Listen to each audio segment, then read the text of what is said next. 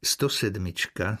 nástupná cela pre odsúdených slúžila ako studená sprcha pre nováčikov. Bleskové uvedomenie si, že CPZ a väzba pre obvinených sa skončila a ide do tuhého.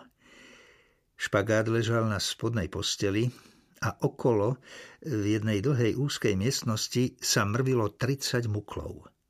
Pre neho to nebolo ťažké, pre zmetené decko, čo stálo s postelnou bielizňou a s plnou igelitovou taškou v rukách, roztrasené vo dverách, to ale ťažké bude. Dvere skenovalo 29 párov očí. Kanibali slintali. Najmä ten hniliak bravčový Jano. Špagát si po tisíci raz pomyslel, že by toho sliského cigánskeho tučniaka najradšej zabil. V lágri sedel desaťročia, bol kráľom celý. Vytvoril si okolo seba komando kanibalov. Mali svoj brloch, svoju uličku postelí. Práve v tej bola náhodou jedna voľná. Špagát to už videl veľakrát. Jano pokynul mladému. Tu máš lehno, ťapol na smradľavý matrac. Ustel si. Nováčik s odporom vošiel do uličky a odložil si tašku s nákupom na zem. Jano ju zdrapil a vyhlásil. Ty si ustel a ja ťa zatiaľ vybalím.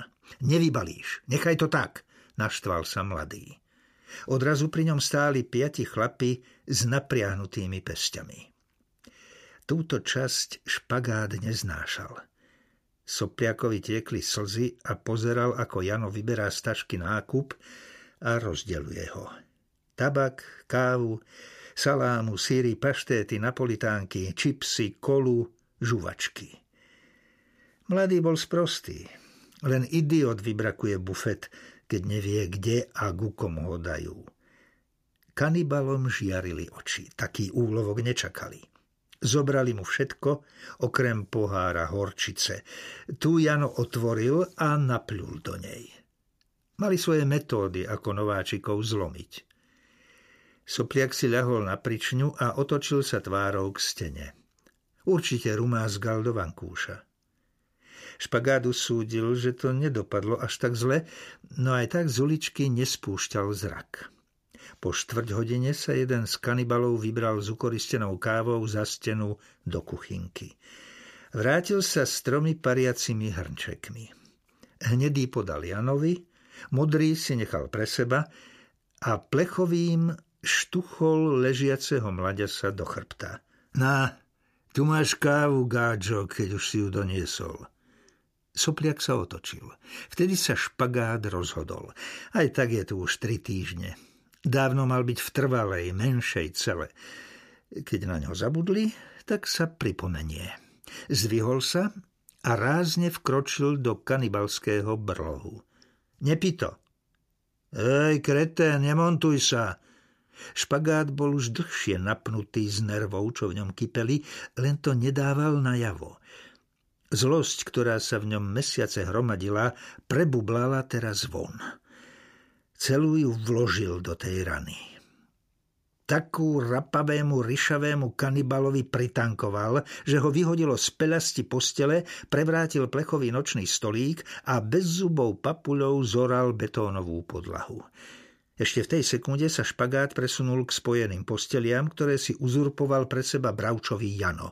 Oblapil mu šíju rukou, druhou si chytil zápestie a touto obručou si pritiahol jeho ksicht k svojmu. Analfabet, zmrt áreštový, mutant, ricojeb, ty ma pekne serieš. Drbetí, zabijeme ťa. Svaly a žily mu na hrdle vytvorili úzol. Ja ťa zabijem, ty rôsol sliský. Zasičal špagát a dal mu svoju povestnú hlavičku, ktorej sa bála celá Bratislava. Keď trénovali v meste pouličný boj, preliačoval ňou ríny na budovách – Oboch ich zaliala krv. Janova. Mal rozmlieždený nos a zrejme zamdlel. Špagát si utrel tvár do jeho rukáva a vyšiel z uličky. Kanibali sa pomaly spametali a začali sa zoskupovať okolo neho. Nebál sa. Takýchto situácií už zažil. Len poďte, buzeranti, zúkol. Ticho, zasičali. Videl ten nôž. Vyskočil a z otočky dal chlapíkovi kopačku. Na chodbe bolo počuť rýchle kroky. Otvorila sa bufetka. Pán dozorca, majú nôž, zareval.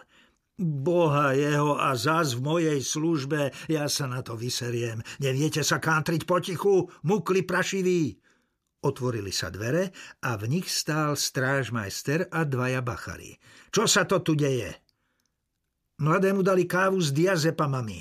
Nikoho nebaví počúvať, ako chroktajú na hajzli a dávajú ho tam v bezvedomí doriti úchyláci. Tak som sa ho zastal a vyleteli po mne. Tam ten škulavec má v rukáve kudlu. Zoverte tú šálku. Aj ich oboch.